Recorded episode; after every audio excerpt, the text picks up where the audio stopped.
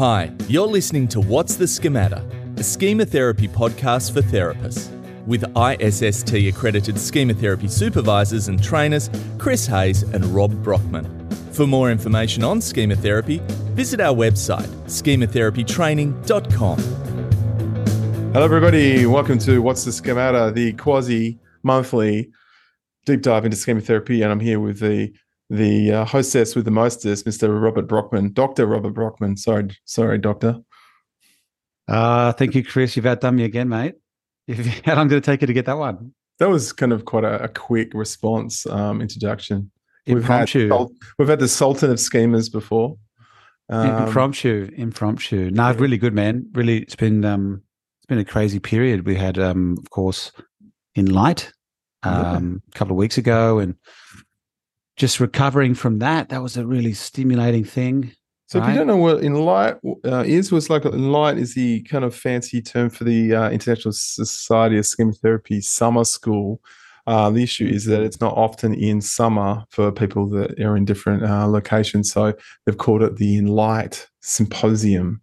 Uh, so yeah. this is um, the kind of um, peak uh, meeting, which happens every two years, I think. So, um, and it's focusing yeah. on um, yeah, sort of more kind of workshops and skills, school based sort of things, as a, as opposed to the the conference that happens um, every two years, where it's more often research based and a lot larger.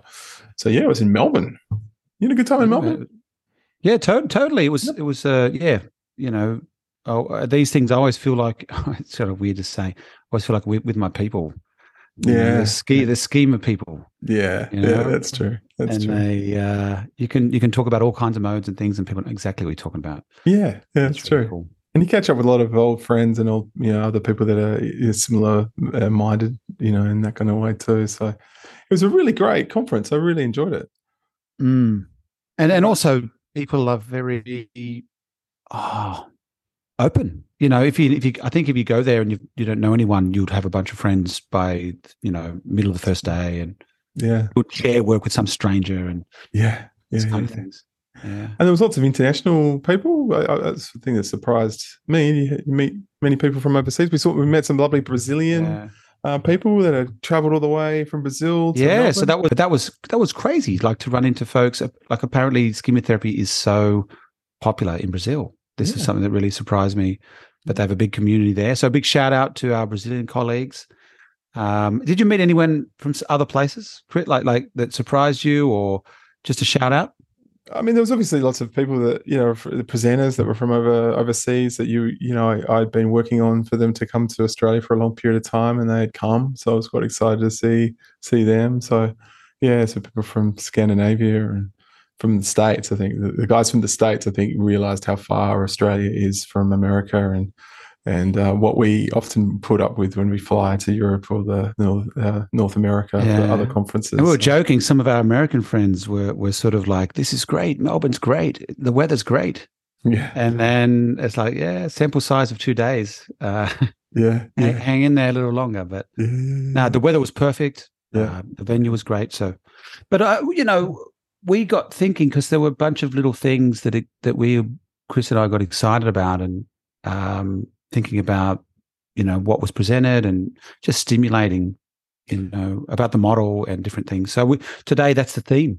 You know, we're just going to chat through different things that came up um, in the conference. Um, and that said, there, look, there was a lot of material, and there's lots of stuff that I'm still going through. So if you've, you know, if you, um, you know, if you have access, you, I think you can still access the recordings. Extremely well recorded, extremely well put together uh, recordings of the of the um, yeah. um, conference. Uh, so it's a true hybrid. But so I mean, with this, these are the sorts of things that we noticed and we, you know, were, were a part of. But you know, there was lots of workshops that we didn't get around to seeing, didn't we? So. Um, you know, and there's only so much you can do. So I'm, I'm sure there's um, this um, this this these this list of you know little stimulating topics that we found are, isn't a uh, unlimited list. I'm sure there's more to be found once we get. Yeah, I only got to have a look at maybe a third of the of the conference so far. Yeah. You know, because you can't be everywhere. So there was like three or four streams. So yeah, yeah. Mm. Okay, so Um, okay, so let's go through. What did you come up with? things. What, what what was some sort of Yeah. observations or things that stuck with you, or that you sort of processed? Well, uh, one thing it, I, I, I found was quite useful. Um, this is actually from the recording, um, looking at Scott Kellogg's um, presentation. So Scott, um, specialist in chair work um, and using chair work, um, you know, within schema therapy. One thing I really found was quite useful and slightly different to what I would normally do was he, when he's doing chair work, uh, and using mode work, he was sort of making a real thing about um, I am the healthy adult. Say that. So I, I'm, I'm I'm used to you know Mm. coaching the client, but sort of almost coaching the client. I am the healthy adult. Say that. I am the healthy adult. I am. I, I am the healthy team. adult, Chris. I am the healthy adult. Yeah, say it. Say it. I am the authority. I'm the healthy adult. I, I, I, I am the healthy adult. Yeah, that's me. Yeah. Yeah. And being able to kind of sort of, I guess, I guess coach the different modes. So being a lot more, it's taking a lot more of a stronger lead. So another example would be, you know, sort of, okay, sort of getting the person to be in the healthy adult seat and say, I am the healthy adult. I am the leader. I am, this is my life, this sort of stuff. But then also going to other modes. So sort of I like- am your leader. Take me to your leader. Take him to your leader. Yeah. But you, you know what I mean? Go to other modes as well and say, I am the I am the detached protector. I don't want you to feel sad. Say that. I don't want you to Mm. feel sad. I'm here to Mm. protect you. Say that. So being quite prescriptive in the Mm. archetype of the mode, but in a way for the client to kind of I, I think I, I would use that approach early in schema therapy. I don't know. I had a chance to um, actually I actually had a chance to catch up with with him last night because Mm. um, it was his last night in Australia, Mm. and so yeah, we, I was talking about this very thing. He, he was saying that this is the part that a lot of therapists have trouble with, with, Yeah. with in his workshops. That that just the level of directiveness. Yeah. Um, yeah. But he was saying, and and that's what I got when I did his workshop a few years ago. That he always couches it as as like you know try this out, you know hmm. try it on, try it out. And if it, you know if it feels right, do it again. If hmm. it doesn't, throw it away. So Mm. he, I I had a there was a level of tentativeness in that, like you know Yeah. that it felt fine for me when I, I've hmm. seen it. But yeah, what was your reaction? What what what do you take from that? I think that's the idea. I mean, you know, I've always been quite directive, but there was something prescriptive about the way that he was getting the client to respond in, say, you know, Mhm. particularly this healthy adult sort of, it's sort of almost a mantra. But I think I can imagine that being quite useful, particularly on the earlier. You can imagine someone going to a job interview and they're like, "I am the healthy adult." I, yeah, yeah, but you know what I mean. Yeah. Like, you know, we kind of use all the jargon and stuff, but it's kind of helping. You know, it's sort of being. It's kind of giving them the archetypal version of what that mode is, and being able to say that, to to mode it out rather than them Mm. being, you know, the client leading the discussion and and this sort of Mm. stuff. Does that make sense? Does that Mhm. feel right? Yeah, no, so it's that's very creative, isn't he? Very Yeah. creative with with the chairs. The Mm. other thing he said about this is that this style of directiveness and repeat after me, like in this Mm. kind of thing. He, he said this is very Fritz Perls. Yeah. Okay. Yeah. Yeah, right. he said that that's that's where he got it from, like Yeah. um, Yeah. from some work in um, Gestalt that he'd been doing. Mm, mm. So I guess Yeah. is the thing. You pick up little nuances and things that you might kind of adapt. So that's, I mean, that was number one for me. What about you? You got another one for me? Yeah. What other things Yeah, so so actually, you and I both went to the OCD workshop um, with Ka- Katia, was Mm. um, from Italy, and uh, Katia and her colleague, I think it's Olga, uh, over there doing a lot of work uh, with OCD. So that was really cool. It was a whole day. Um, I took a lot out of it. the The first thing I thought it was just really solid. It was just really solid, solidly researched, Mm, solid, yeah. solid, solidly conceptualized. Yeah. It was clearly schema therapy um, applied to OCD and some things I hadn't thought of Mm, that they, but they have thought of. Mm. Um, So what are so- they thinking about? Talk to me. Well, the things the- that stuck out for me is now we know we all probably know that um, guilt and responsibility appraisals are a big deal in in OCD. to be, and- to be honest with you, I, I, I didn't think of it to that level. I was like listening to it, going, "Yeah, absolutely, you're right." I mean, I, I get the idea of responsibility, but to the level. So I guess if for the listener, like, say, if you've got, you know, I feel like I'm gonna you know, I can't pick up a knife because I feel like I'm going to stab you with it. Okay, there's a sense Mm. of responsibility that of your safety and me stabbing you. That's an intrusive thought. So that's the kind of context we're talking about in terms of responsibility. Yeah. yeah.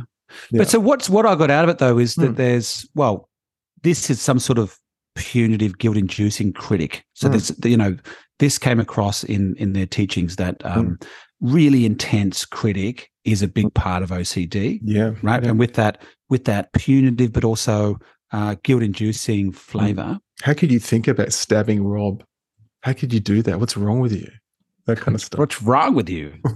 and um so but then okay what's behind that what what was clear is it seemed to be a sort of hmm, a, a- a mix of um you know it's it's it's a mix of vulnerability to harm Mhm. like like i'm afraid bad things are going to happen Yep.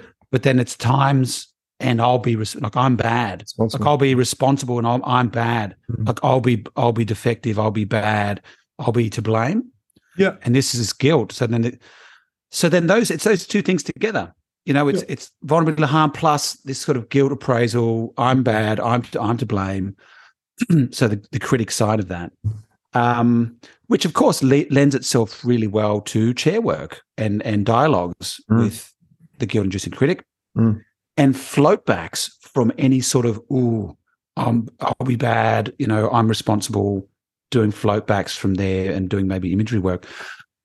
and the other thing that that was made complete sense, and I couldn't realize why I'd never tried it before. They do this thing in the protocol, which is they call it ERP, so exposure and ritual prevention or exposure and response prevention, plus imagery scripting. Okay, so they'll they'll for example they'll get the stimulus, the you know, I think she made the example of a Bible or something, and she said right, so the client holds this you know the the, uh, the stimulus that's going to evoke um, uh, the anxiety, the distress, Yep. and they're holding it in their hands, whatever it is, right? And then they're tuning in and saying, like, so how does that feel for you? You're sort of holding the object and you know, these thoughts and feelings like, you know, um, someone's going to die and it's your, fault, you know, something bad's going to happen and all this kind of stuff, right? And With the knife, I'm about to stab you. Yeah, yeah, you're right. Holding the knife, Yeah. you know, and something bad's going to happen. uh, It'll be my fault. You know, something bad's going to happen, and the distress around that. And then, they, and then, of course, they add a float back. Yeah. So they go, all right, and just stay with that feeling.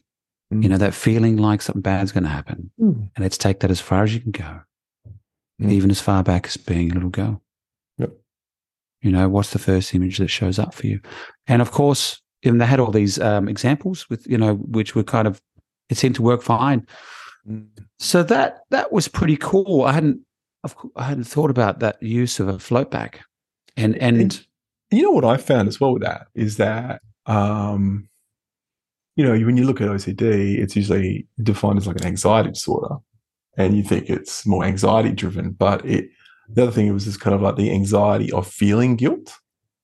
So that was Yeah, interesting as yeah. well. So this is- you know, so there's this kind of I'm anxious of the critic make yeah the, the sort of the guilt inducing critic mode yeah, they all feeling guilty about and responsible. So it's kind of a interesting overlay.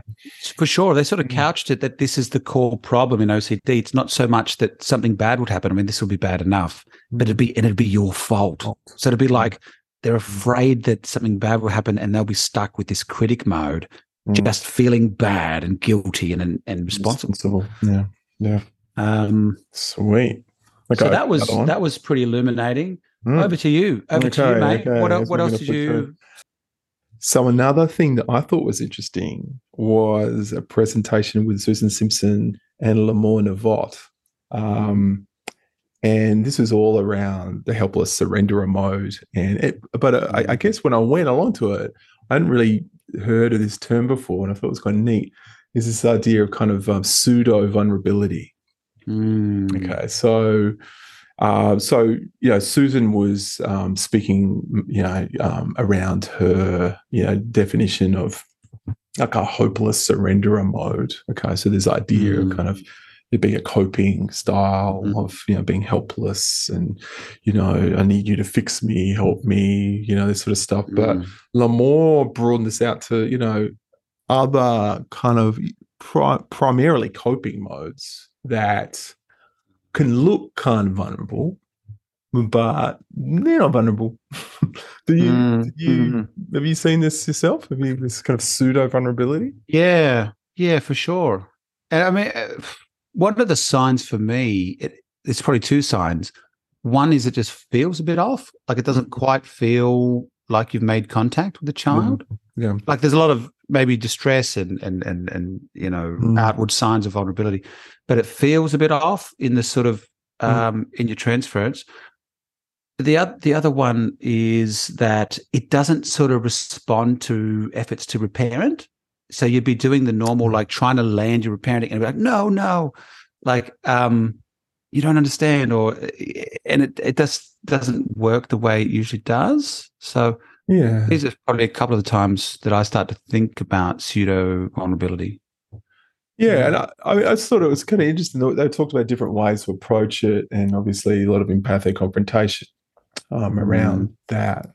But I guess it's um, I you know normally I would have picked that up as being you know like a, a surrendery victim, helpless kind of coping mode, and I understand that. But I thought it was quite interesting as well. You know, so broadening it out to maybe you know with some presentations there might be some sort of you know, conning, manipulating, where there's sort of sort of hidden agenda possibly Yeah. going on, or Like secondary gain type mode. yeah, secondary gains that, that are you know being in the victim kind of presentation, you know, um, and just yeah, like complaining protector. Complaining protector.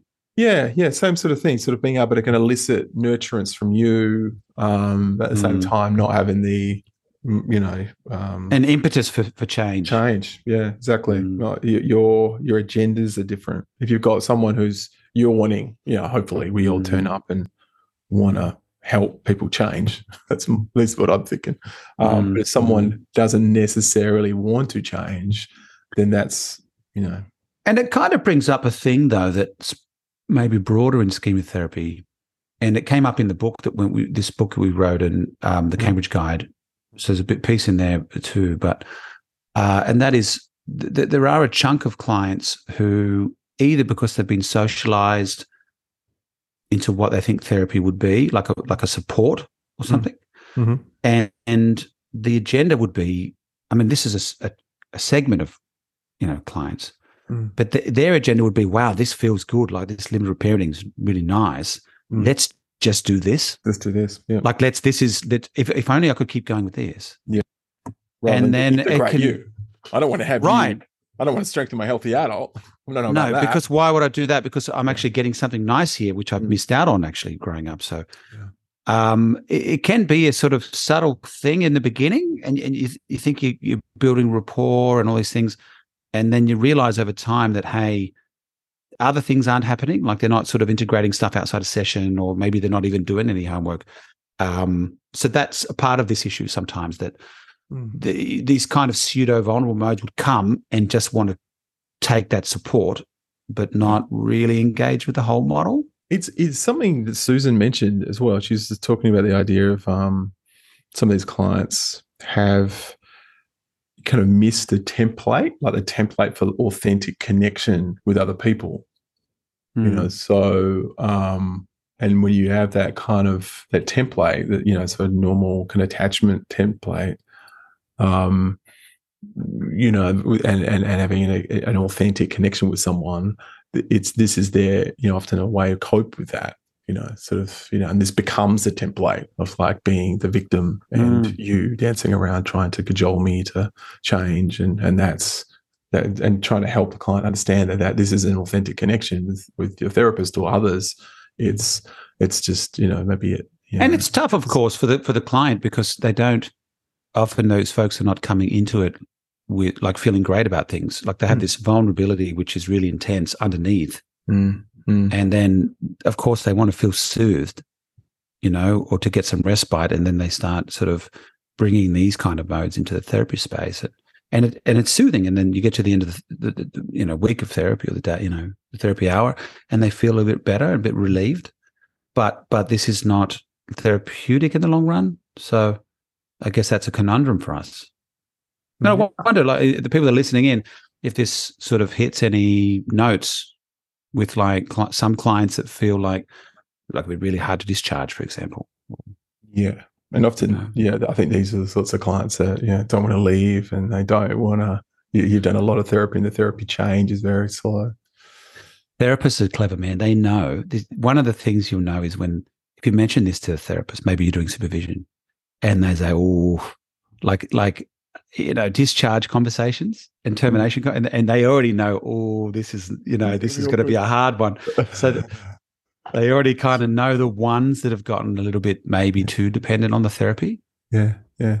It's You know, over Hmm. time, I reckon I've made a much more em- stronger emphasis about what what the modus operandi is of the therapy. So, you know, I think I've said to you before when I do imagery or chair work, I'm I'm saying I'm doing the imagery now, but I want you to do it at one point. So there's a kind of Ah, so you're slipping it in, you're socializing in, all the yeah. time. You're rather like, than you know, me just doing it, doing it, doing it, and suddenly the healthy adult, you know, the client is operating. And I think that strikes a chord with what I said before about with Scott. You know, sort of I am the healthy adult. Oh yeah, what else you got? What other lovely little cherries? Well, this is a bit self-indulgent, but um, the big highlight for me was the workshop with Wendy Behary, and it's been uh, with it's Wendy. been a little axe to grind that of what you mine for ages. Well, it's just this thing about how do we approach the critic. And Mm. look, you were there. Can you? What do you say if you think? What did you take from it? Oh well, I, yeah. So so um, Rob's Rob and Wendy's uh, presentation was really about looking at new ways of approaching mainly the punitive critic. So and and you know, I think we've all had problems where you know we you know historically it's always been send away the critic and banish the critic and the, the punitive critic you know and and looking at new ways to do that. Because it yeah I've, I've found it yeah really really useful um in terms of um, structuring things and to be able to kind of go hold on is this does this this this this this critic mode which i normally would say is a punitive critic this one does kind of have a function here. And being able to empathize with that and maybe maybe use empathic confrontation but what about you how did you Yeah, so this is the thing. Uh, uh, um, and just I have to assume not everyone's been to the presentation, but the, the, the core of this model that we put put forward is to conceptualize punitive critics on a case by case, and and not maybe to assume that every punitive critic would would respond well to a very limit setting banishing Mhm. type of uh, rebuke, and and part of that is based on the idea that a large chunk of punitive critics would have some kind of uh, primitive function for the person, some kind of survival function. Mm. Um, often things like maintaining attachment to caregivers, um, keeping them safe, you know, um, keeping them functional, make, helping them achieve things, stopping them being lazy, all these kind of things. And this sort of stuff's always been brought up in training for I mean, i'm sure it's the same with you that this is the crosshairs of where you know uh, where schema therapy might not line up with some other approaches like internal family systems or a lot of the trauma approaches where it's like Mm. you know you don't want to banish any part of the self and things like that Yeah. So we, I mean, we presented some stuff around like our experience that you know that, that, that there's two maybe subtypes of punitive critic and what um uh what does Wendy call it? Um she calls it a, a menacing critic. So there's a pure menacing critics which which are a sort of abusive echo of the past and and basically just want to destroy the person. And and depending on your data and uh, you know maybe your population we think roughly around 20% that's been my experience of punitive critics would fall in that category. And then the other 80% uh, of the time you're able to find some kind of a, a, a primitive function for the for the client something that goes back to survival. And if you if you can find that then it it all, all of a sudden doesn't make a lot of sense just to kick it out. Mm. you know in those cases where the client you know says wow. And look one of the signs for example is is is when you kick it out and then the client has a has a reaction right? So they either feel worse maybe they feel maybe they feel anxious now because they don't know what to do or they or they don't feel safe or you know so we all we've all had that experience but um, we think this might explain some of that when when clients don't like the critic being kicked out and it could be that that the critic is serving some kind of function so we put forward a, a sort of model of how to assess this, um, mainly using like interviewing, uh, not of a coping mode in this case, but interviewing of a critic, you know, for role and function. And the other thing Wendy came up with in terms of intervention, which was really cool, she has this thing she calls converting the critic message. So she says things to the critic like, right, so, you know, you're beating up on Jenny because, you know, uh, you think that you're going to keep her safe. If you keep her down and she's not like a tall poppy, then she's less of a target, you know? So, um, you know, there'll be this kind of function. Yeah. And then she'd convert that critic message to say, so she'll, she'll step in and make the healthy adult chair and say, you know, I'm really concerned that if you put yourself out there too much, you might be hurt, get hurt, and I need you to stay safe. You know, so you know, by all means, get out there and try things out, but but do it in a way that's safe and those kind of things. So she kind of convert the critic message and sort of say it in another way that still pays attention to the need. Exactly. Yeah. Yeah. Fully. Yeah. Yeah. And yeah. So that's the other thing that came up in that is that these critics are, are also representing a need. Mm. Like if you look if you look at it functionally, like mm. the need for safety or the need for, for validation, that kind of thing. One one thing that uh, came off the back of that presentation, and it's one of those things that you kind of um, you see a couple of little things and go, oh, I like that. Was uh, you know uh, Scott was uh, doing role play with your good self, and um, I thought it was really interesting how he um, he was doing the interview and he was sort of talking about his style and what he I think he picked this up from Les Greenberg um, about when you you know instead of yeah you have the the critic in the seat and he would say things like you know so so why does that matter? Why does that matter that Rob has to do get things right all the time? Why does that matter? What, what, you know, yeah. why why do you take so you know why you personally why does it matter to you? Why why are you so like why does it matter? Why is it yeah totally yeah, yeah. That was and being able to kind of okay, so you want him to to to to do well, so other people don't laugh at him. Okay, well, you know, yeah. why, why does that? Why are you so personally invested in yeah. Rob? Rob just wants to do the presentation, you know, that kind of stuff. Yeah. So being able, and this to, gets at the function, right? This is function. this is what he was saying. Nice. So so this segues us into like one-liners. So mm. we can just hold that there for a sec because I think we wanted to talk about. There's a few more one-liners mm. um, that we picked up. Um, but just to tie that off, like to me, especially you know, getting this out to the community with Wendy and and presenting it to our colleagues and hearing from people like um, you know uh, Scott Kellogg and Eckhard Roediger, they were in the workshop and they really they really love the conceptualization. It does feel a bit to me like there's some general acceptance of that we can do this in different ways. Mm. You know, that we can approach the critic in, in sort of in a range of ways, including more, mm. maybe more uh, empathic confrontation, more, you know, even more compassionate approaches. Mm. Um, we presented that in the workshop. So if you get a chance to to get to that workshop, um, back to that workshop now or next time, that would that would be really cool. But that was a big highlight for me. Now, if we go back to the one liners, so that you, that was one from Scott that you liked. Um, there's one I picked up off Paul Perris that he was doing the healthy adult workshop. Hmm. Um, Did you go that one? Yep. So some of the healthy adult stuff. And his thing, and he, he sort of said it jokingly a few times, but but actually it worked really well. You know, if the client's reluctant to do anything in the therapy or whatever it is, and he just lean in and go, you know, what what what would what would you need to you know to feel safe enough to do X? You know, what would you need to be able to do X? What would little Jenny need to be able to do X? You know, is there anything I can do to help? Just, you know, what would you need to be able to do that? Because actually, you'd love to be able to do that. You'd love to be able to connect. You'd love to be able to, you know, do these other things. Nice. What would you, what would you need to be able to do that? So I just thought that was kind of a cool, mm. a sort of needs based, attachment based way of getting at the block. Mm, mm, mm.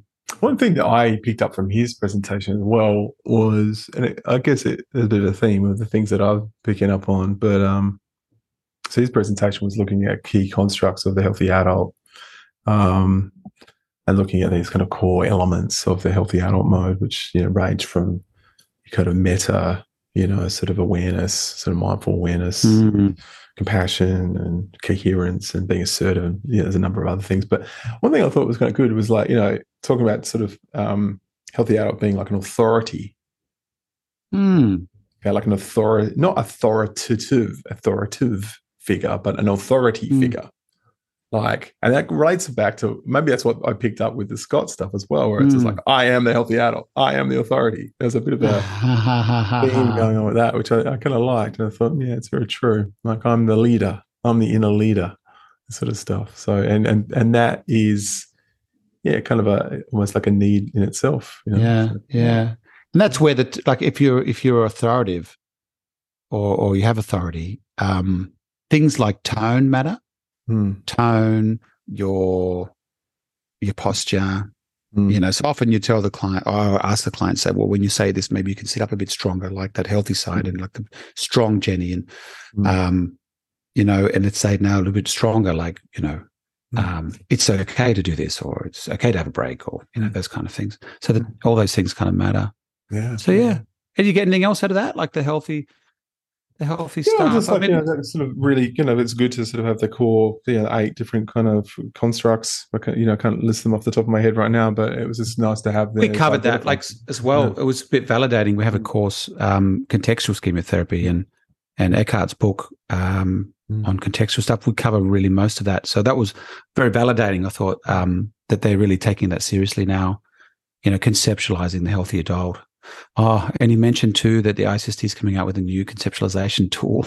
With hmm. like the healthy adult stuff in there, just so we needed that. So There's another page uh, of. I'm glad someone else is working on that stuff. You know, Paul and others, and So, is there any other, like, you know, obviously this is, we- we're talking about some of the presentations, but, you know, any other little things that you noticed just in your chats in the breaks? Yeah. There Yeah. was one more thing that came up for me, and it's something I've been noticing for a little while now, and and that is that there's heaps of energy and interest um, in the schema therapy world for um, working in uh, neurodiverse contexts. Hmm, yeah. Yeah. Uh, did you did you get that? It's certainly I mean- something that's coming up a lot with my supervisees, definitely. So sort of like, what do I do when someone who's, you know, on the autistic spectrum and, you know, is this a person detached or are they on spectrum or this sort of stuff or, you know, yeah, absolutely. So sort of bumping into people. You know who you are. There's one from Perth. There's a couple from Brisbane um, who are really in this space, and um, I, I think this is going to be massive going forward. And I know we're organising actually another podcast, right? With um, it's a gentleman from the Netherlands who's been running the trials um, over there for schema therapy for ASD and Mm. um, high functioning ASD. So that that's been really big, and um, one well, one of the chats I had was uh, one of my colleagues uh, from Wollongong, Nick Marsden, and just chatting to him. He he does a lot of um, report writing and does the assessments and that kind of thing. And we we work with. Sometimes I send my clients to him and those kind of things. And but he, you know, the way he writes his reports are just so cool. And it's this idea of a neuro affirming report writing. Yeah. Like so, when you're writing the assessment up and um, but I've I've had experiences with clients that um, you know over the last year or so in in um, when they've got adults that get assessed, you Mm. know, and and then thinking about the schema therapy angle. So I'll give you an example. So you get you get kind of people that they might have had some severe critic their whole life, just beating them up. What's wrong with you? What's wrong? Look, why can't? What's wrong with you? Right, and all that, and then they get like actually properly assessed, and they realize, oh, you know, I have ASD, or I've had. I mean, there's an actual reason why. There's an actual bona fide. Like I'm not just lazy. I'm not just stupid. I'm not all those things. My brain's, you know, Mhm. wired differently to other people. And and honestly, I've seen. I've had a few cases where the critic almost dissipates Yeah. yeah. like with with this going through this process of being assessed and and having this education about this neuro sort of um, you know diverse uh, aff- affirming education. Mm. So yeah, it's been really cool. So it's piqued my interest, and um, I really can't wait to to hear from our sort of colleagues that have been doing the research. Yeah. And yeah, big shout out to everyone we've been talking about with this. Um, it's a, I think it's a, it's it's a, it's a big area for growth in the next. Yeah, that's one prediction. I think you'll see heaps of research and practice in this area in the next five or ten years. Yeah. So well, you know, I guess the other thing is is that um, from going to this um, the the conference that we actually you realize there's a lot of people that are listening in and listening to this podcast and people from diverse places and yeah, I guess for me it was it was quite um oh, very grateful you know I thought wow there's I'm, I'm grateful that people listen to us and you know and and um uh, yeah it's quite um, It's slightly surprising. It's surprising that people actually listen. Uh, yeah you know. yeah so we, Well, it's a sort of um, a skewed sample of schema therapists, but uh, Mm-hmm. totally like yeah, it's good good to to see that and hear that other folks in you know in general enjoy the pod and Mm. um, well, we thank everyone for listening in. It's awesome. We get a thrill out of it. yeah. So we're going to keep doing it as long as if Mm. folks like hearing from us and talking about these things. And if you you do have any, you know, suggestions for future podcasts, you know, d- you know email us. We, you know, so the email address is info at schematherapytrainingonline.com. And look, we're really, we'd like to have feedback, you know, but it was just nice to, to meet some people and, and to, you know, kind of hear that, you know, so they've enjoyed the podcast. And we were very thankful for your, you know, your listenership, I guess. That's yeah. By far, the biggest feedback I had was that uh, folks couldn't believe how tall I was. This was this was the first thing pretty much everyone said. so Robbie is what, Um, six foot seven or six foot six? No, no, six five, six five. Okay, yeah. cool, cool. So But I just- still might be. I might be the tallest schematherapist. Possibly, Um, I I don't say. know. Maybe Eckhard's pretty tall, but no. Yeah. And just, um, I guess, for a plug for the ISST, which is the International Society of Schema Therapy, they did a fantastic job in organizing it. The next um, summer school uh, or the In Light conferences. um, I haven't worked that out, but the next conference um, will be in Washington, D.C. next year. And I think it's in May. So if Mhm. you're interested, look at the International Society of Schema Therapy website and you can get a bit of details about that. But May, uh, Washington, D.C. If you want a trip to. DC, DC. yeah, go check out the museums and all that stuff. And it's summer uh, in it's summer in the US, so it's nice weather. Thanks everyone for listening. Absolutely enjoyed it. Um, we'll see you around the traps. Of course, you know we have a, a suite of uh, online schematherapy training courses. Um, uh, you can check them out at schematherapy training online uh, to to go into an even deeper dive into schematherapy. We'll see all you guys next time. Take See you care, soon, Chris. guys.